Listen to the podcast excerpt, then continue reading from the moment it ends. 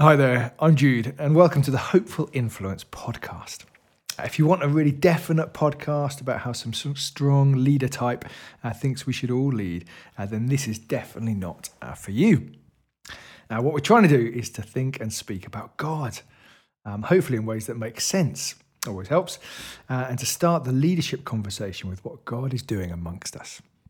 The God revealed in Jesus Christ, the God we know by the work of the Spirit, the God who has a great plan to bless the world and who puts hope in our hearts for the world as it should be. Exercising leadership, even leadership, is part of our journey into a God-shaped future. Hope it helps. Hello and welcome to the Hopeful Influence podcast. My name is Matt, and with me we have Jude and we have Tiria. Nice to see you guys. Hello. Hey. And this is a podcast about Christian leadership, hopefully positive Christian leadership, how we journey, how we do life together, what it looks like for us. And we hope this is a really helpful podcast in having those conversations in our lives and just moving forward together. And so we thought we're going to talk about loads of different topics, aren't we, to do with leadership and to do with our own journeys and what we're looking at for the future, for different spheres of life, politics, education, church, all different ways and areas that you find leadership. But I guess episode 1, here we are. It's new for all of us, isn't it? It might be helpful just to hear a bit about our story and our journey, our positive experiences with leadership, maybe our negative experiences that we're happy to talk about and for the whole world to hear about. I think hopefully that will show us all in the same boat, won't it, in this life, just trying to figure our way round and figure out what we're doing here. But Jude, I wonder, as you're the captain of the ship, you know, I wondered if you could share some of your experience of leadership and your journey and what that's looked like for you. Yeah, happy to, Matt. What would I say? I kind of feel like like lots of folks, I guess, I've been on a personal journey with leadership, thinking about leadership and trying to exercise some form of leadership. And I do think that leadership is a problematic word. I think it's problematic in the church. I think it's problematic just in broader life, really, because I think unavoidably it comes with connotations. It raises questions of power and of authority, of how we structure our sort of human communities, whether that's in a business setting, you know, line managers, you know, people who sort of, you know, perhaps can hold authority, exercise authority. People who lead organizations, who lead groups. And I think, I don't know, maybe it's sort of a cultural thing for us at the moment, but I think we can see the results and the effects of what we might call bad leadership. So I don't mean how to define bad leadership, don't know, but something about, you know, leaders who will take people in directions that are destructive, that are painful, that are disempowering. And people who might hold power in ways that are unhelpful for people. And so my guess is that most of us have had some experiences of that personally, of bad or destructive forms of leadership. And certainly when we look at the world around us, and we're sort of sitting at the moment, aren't we, a month into the conflict in Ukraine, and we're just horrified by what we're reading about and what we're seeing. You know, behind that, I mean, there's, well, all sorts of things behind it, but one of the things that's behind that is, would appear to be, you know, small groups of leaders who've made choices about initiating that armed conflict and are driven by particular, perhaps personal goals and objectives that have led to something really quite destructive. And so I think it's a problematic word. And I think when I, certainly for me as someone who's trying to, vicar, ordained leader in the Church of England, sort of trying to help the church to be the church. That's sort of how I understand my role, perhaps most centrally. A significant part of what I'm doing day to day really is trying to help people within our church exercise the influence within the church, enable others to travel forwards in their Christian journey, and for us as a whole church family, well. And I think unavoidably that brings yes into sort of dialogue with the leadership question. Mm-hmm. What does it look like? How do we inhabit it? How do we do it well? And what I hear consistently and what I sense, and I might have one or two stories which I could throw in a bit later, but what I hear and what I feel and what I sense from people is actually a resistance, often a resistance to leadership, to inhabiting leadership roles. And I think that's often because we carry negative, that we see and we've experienced, and we're concerned, about how leadership is exercised, and one response to that is to opt out and to sort of backtrack a little bit. I mean, I've had all sorts of positive experiences of leadership. I might throw one or two of those in a bit, but as a starter, I think that would be my first thought. I think it's problematic. Mm. The term is problematic. I think how we inhabit it is difficult, and I think there's. I think people are suspicious, concerned, and often opt out of more formalised roles of leadership, often for those reasons. So I think we've got some challenges in redeeming the word and thinking about it well.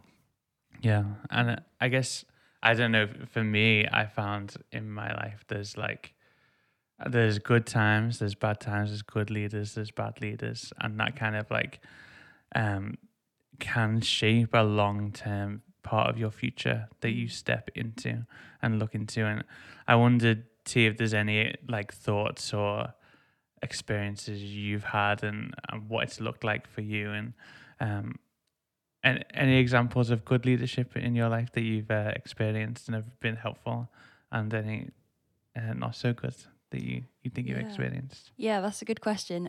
So I think I first thought a bit more about the concept of leadership when I went to university, and I was part of the Christian Union, and they just had a model of positive leadership where they saw that everyone in the Christian Union had the ability to be a leader, and would just give away so many leadership opportunities to everyone. Mm. Would try and see the gifts and abilities that people bring to the table, and allow them to exercise influence in that way. So I think that was really positive for me because it made me look at the gifts or the skills that I have and think more about how I can use that in leadership. And I love that idea of, there not being one cookie cut model of leadership that people have to follow, but that everyone has the capacity to lead. Everyone has the capacity to move people from A to B. So I learned that pretty soon on in my university time. Mm-hmm. And then I also got involved in a charity called Just Love, which I worked for the charity after uni as well. But they really did some excellent teaching on leadership. And I came across so many leaders within that sphere who exercised humility within leadership, who sought to just give responsibility away. And I think they really just tried to come back to the core of biblical leadership, which is all about sacrifice, all about the other, rather than a lot of leadership in, I guess, a more secular sense, which is about kind of gaining authority, gaining power, all about that one person. Whereas the leadership that I saw in Just Love was all about, giving away, becoming the last person and service. And I think that has really helped to shape how I am today, in areas that I lead, always thinking, how can I serve others the best that I can? So those are probably some positive examples for me. Yeah. That's brilliant. I remember for me, I had a sports coach when I was a teenager, and I had a You know, that was the opposite of that, not how can I serve well, but it was how can I get the most out of Matt, you know, which sometimes is what you want. You want to get the most out of someone, but then it turned into a more negative, you know, manipulative experience for me, where actually for years of my life, I kind of dealt with and had to deal with some of those negative experiences of leadership and not really knowing what that was and what that looked like for my life. And so there's different things that happen in our lives and different ways that we experience these things, isn't there? But how do we redeem this, Jude? How do we redeem this word that has problems with it, and some of the experiences that we've had? What do we do with it? Well, I think, I think, as T was saying, sort of, you know, really grappling with concepts of biblical leadership is the sort of probably the go-to and the starting point. And what is God doing in and through our leadership? What are the God shapes to that leadership? And I mean, that's a huge conversation. I mean, there's loads of great resources out there to help with that. I think one of the things that I'd probably maybe at the outset that I'd want to chuck in again, I thought too, just some of your language too was just so helpful, where you talked about, you know, the other leadership that focuses on the other. And one picture that I sometimes find helpful is that, you know, we don't fully, you know, the concept of the Trinity, that God, Father, Son, and Spirit, we are limited, shall we say, in our understandings of what that means. And of course, you know, the mysteries of God are ultimately beyond us in that sense. But in some sense, we do understand, and we can see that within the oneness of God, there is this relational quality and Father, Son, and Spirit.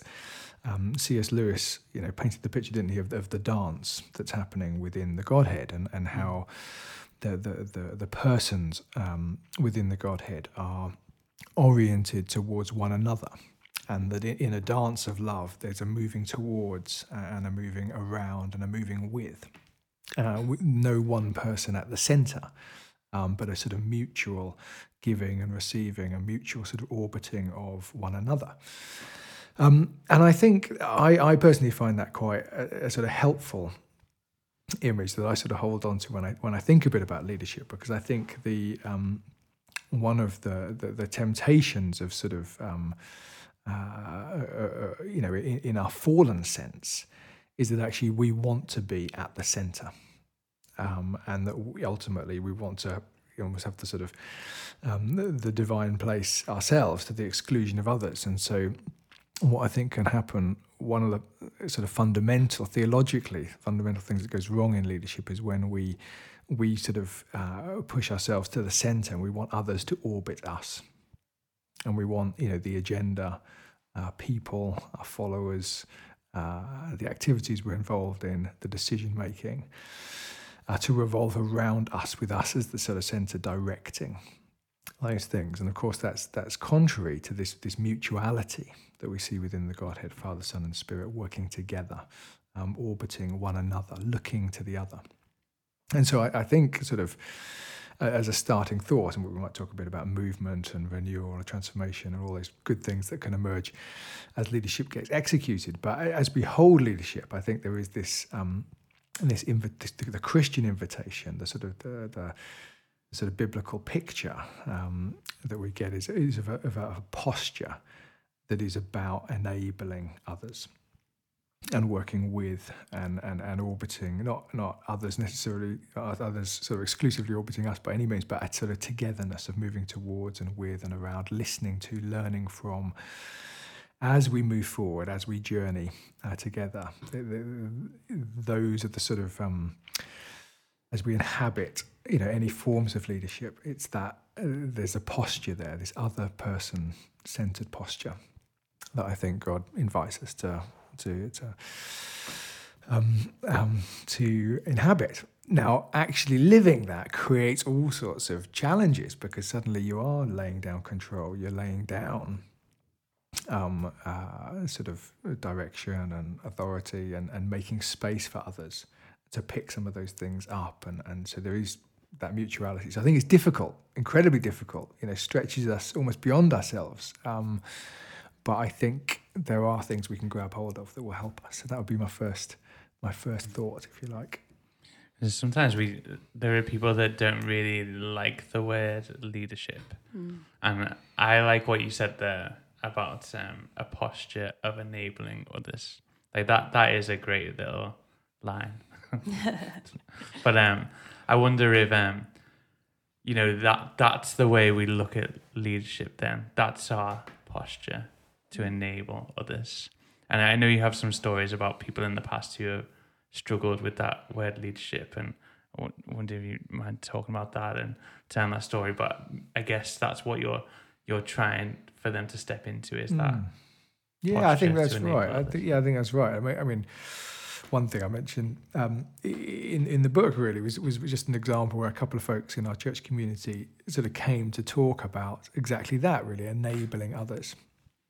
And they were part of a particular demographic group, and they were sort of wanting to create more space for that group to sort of invest in relationships with one another, and had all sorts of ideas about how that could take shape. And it was a real heart of how do we enable something good, something which others can actually shape and not just participate in, but room to kind of to shape for themselves. And it was a really lovely vision, and as I listened to these two folks talk, I was really inspired, and I sort of foolishly perhaps I said, this is wonderful, you two just, you guys, there's such great leadership here that you're exercising. It'd be really amazing if you two could help to lead this particular group of folks. And their reaction was amazing, because it was really clear that I just pressed some button just by using the word leadership and to lead. I'd pressed this button where suddenly what they were hearing from me, what they were perceiving, I guess, from what I was saying, was suddenly much more about authority and control, and you're now in charge or something, a real negative sense. And and they made it really clear to me that they didn't want to be leaders, that this leadership thing was not for them. And and I guess the sort of sadness for me in that conversation was that I felt we were using this language of leadership but meaning different things. And again, it's this sort of perception of what we mean by leadership, what the expectations are, how that's going to work itself out. And our perceptions of that were very different. Mm-hmm. And so there was a disconnect there, and sort of somehow managed to rescue the situation. But I think it is, as you say, that sort of enabling of others, making space for helping, facilitating. That's at the heart of it, really. Mm. Is that why this term influence is maybe more of a helpful term than leadership? Because influence is something that we can all see, that we have positive and negative experiences of, but at the same time that we see, I have a simple influence on the way my shopping list is done, at the moment, a really simple thing, but at the same time I might have some more influence in other areas that has more weight to it. Is that why this word is more? I think so. I mean, I'm interested in T's opinion on how palatable the word influence is versus leadership. Just from again, sort of in the flow of the book, as I sort of exploring the role of influence, I sort of leaned on this secular sociologist Bernard Bass, who basically argues that from a sort of sociological perspective, that the thing that we call leadership, this event, this thing that occurs when we help other people, as T said, sort of move from A to B,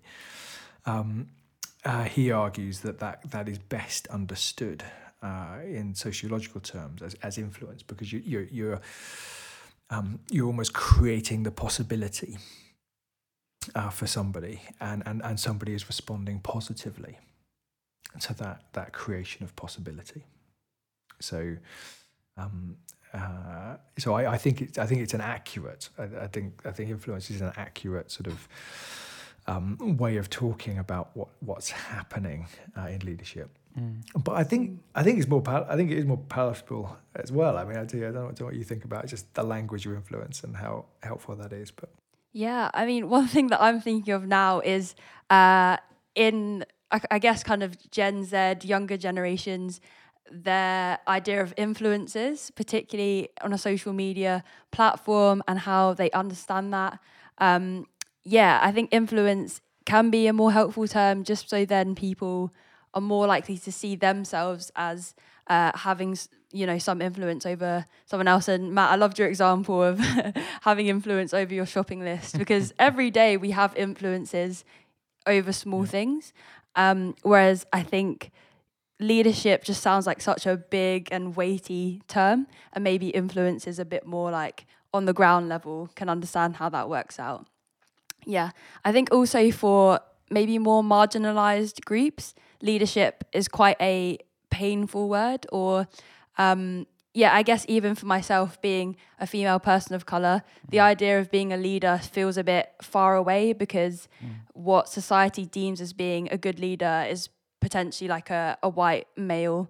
And so influence might just be a term that is a bit more palatable in that sense, because like leadership already holds like a stereotype or something that feels really distant.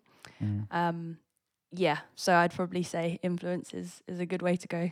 It's interesting that the in the New Testament, the colloquial, the common use of the term leadership in Greek is archon, and the New Testament deliberately seems to avoid the use of the word archon when it talks about roles within the life of the church. It's just interesting that it does that, and I think. Probably the most central reason for that, I suspect, is because the New Testament wants to make it really clear that there is only one leader within the church, and that's the person of Jesus Christ at work in the church by his Spirit.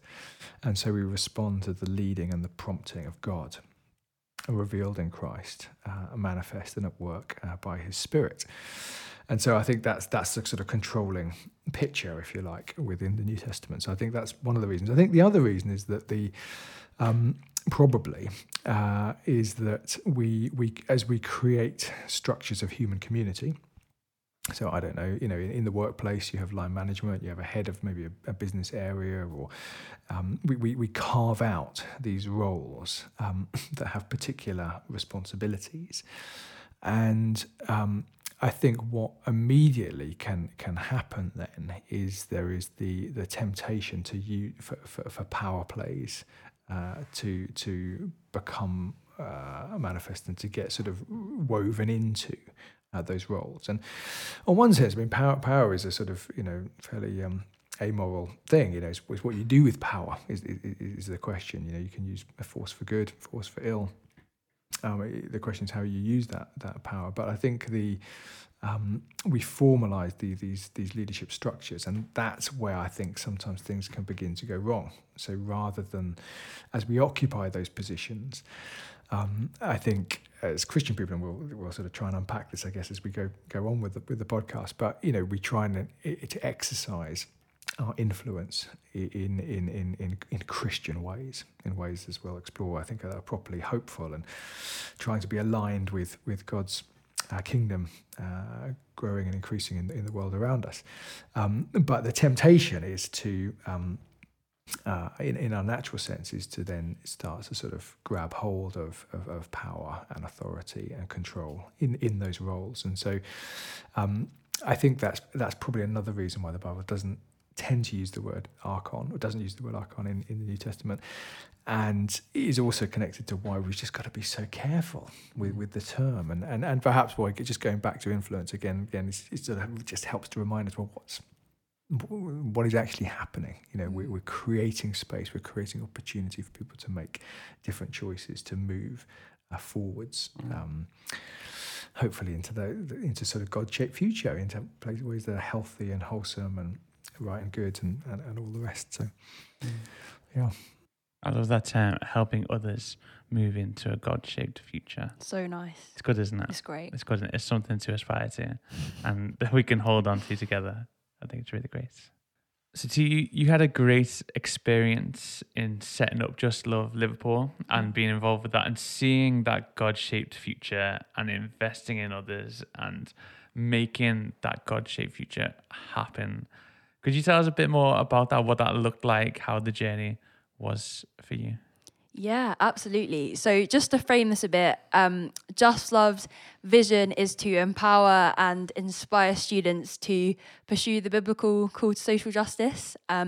So the charity basically believes that currently within the church, we are quite focused on evangelism and mission in terms of telling others about Jesus, but we need to marry that with social justice and care for the poor, care for the marginalised.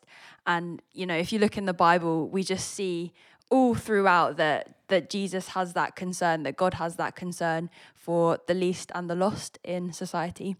And at university, my husband and I had that real passion to inspire our Christian students, our friends, to pursue that, to marry evangelism with justice. And so we set up a branch of Just Love in Liverpool, and it was just a phenomenal experience because we had to go about building a team of people to come and to be on the committee and find a team of people with diverse skills and experiences so that our team was really well-rounded. John and I are more like visionary type people, so we needed to make sure that we had people on the team who were good at admin, who were good at getting things done.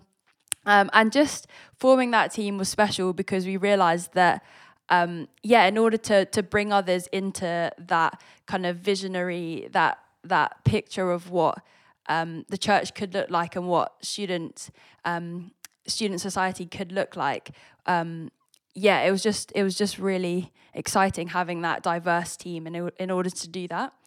And I think we just saw some really incredible things happening, the types of events that we put on, getting people in from various charities such as IJM to talk about justice and the important things that they were seeing done in countries around the world, and how Christians could really have an influence over that and make a real difference in society.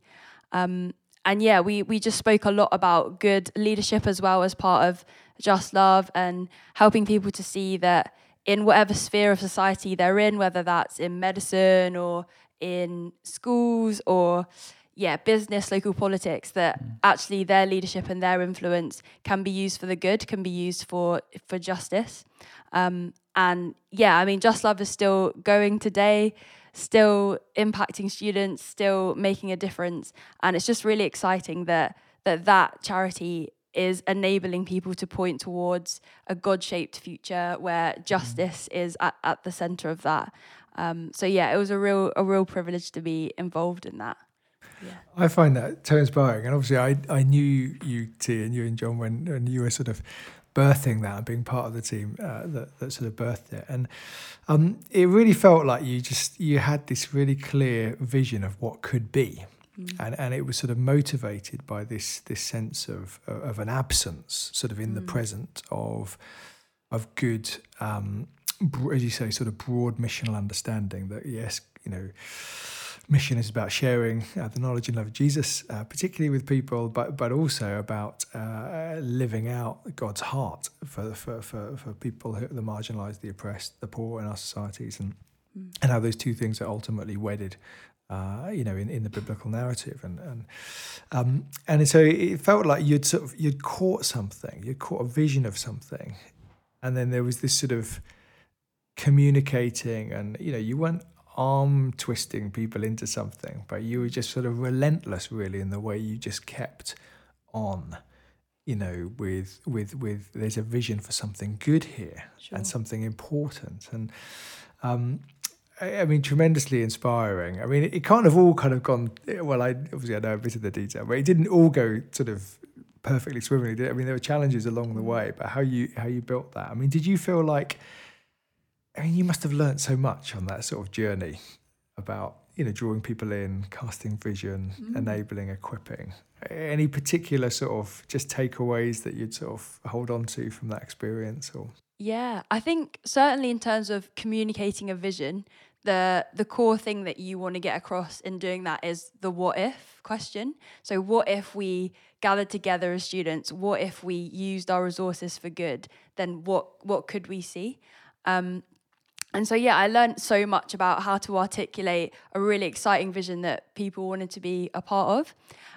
I also learned a lot about walking alongside people who are completely different to me. So people who have gifts and strengths in, details, the organisation or, admin, and helping them to see how those gifts can be used for justice too, not just the typical, frontline stuff, but actually what does it look like to do justice behind the scenes, and casting a vision that is still just as important as communicating at the front or hosting an event, stuff like that. Yeah, and I think I just really developed a good theology as well around justice, and my understanding of God and who he is really came to the fore in that too. And I loved being able to inspire others in that and call them into more of, that God-shaped future. And the picture I get, as you describe that, is like, again, as we talked about earlier, the worst of sort of leadership is this sort of heavy, oppressive, directional, potentially sort of coercive behaviour. Yeah. And yet what you're sort of describing is this sort of hopeful, optimistic vision of what could be possible and the reasons why that's important and why God might be, involved in that, in wanting to make that possibility a reality. And that as you've communicated that and as you've created space as a community, actually, because there was a group of you, wasn't there, that were involved really right from the other, as you've created space together to dream together, to imagine together, it's that sort of, tapping into that sort of those God-shaped possibilities and that ultimately that God-shaped vision that is the energy and that's the driver. It's not the arm twisting or that, could you do that because I really need you to do it. It's actually we're in this because we believe in what we're trying to achieve. And I just think there's such tremendous power in that. And surely that's what we're scratching when we talk about Christian leadership, the distinctives of Christian leadership. Surely that's what we're scratching against. This is, a force that is not... that is not just some expression of human power or control, but it's something much greater and much bigger than us. And something I'd probably add to that as well was that I think sometimes leaders have a vision of where they want to go, and then they get people to fit into that vision. Whereas with Just Love, and in my experiences, it's so much better when you go to the people and say, what do you want to bring to the table? What do you want to do? And helping them to enact that vision and enact that change. And I think there are differences between those two modes of this is what I personally want to do and you're going to fit in with that, rather than saying to people, what do you want to see? What do you want to do? Which I found helpful. And that last thing, that sort of consultative leadership. Yeah. It'd be good to sort of dig into that, because obviously that can be a longer process. There can be some navigating, differences of opinion, figuring all that stuff out. So I'm sure there's plenty more to sort of reflect on and talk about as we sort of, as we go forward with that kind of, those kind of ideas. Yeah, definitely. But I think, coming out from this, it's given us a real direction of, thinking of a God-shaped future for others. And that is really what we want to be holding on to as we think about leadership and as we think about influence and we think about our own journeys forward. I guess that's a good true north for us to be stepping into and stepping forward through. Tia, I wonder if you could pray for us here in the room, pray for those listening, wherever they're at, while we grapple with leadership and influence and what it looks like for our own lives. As we come to an end, I wonder if you fancied praying for us. Yeah, absolutely. Let's pray. Dear God, we thank you for the model of leadership, of influence that you give in the Bible. And we just thank you so much for this space on this podcast to grapple with these ideas, to dream big and think more about what this God-shaped future can look like. We just pray that for our listeners, that this would be the start of a really helpful journey as we continue in the next few episodes, Lord. And yeah, we just give this podcast, this space, and our discussions to you. Amen.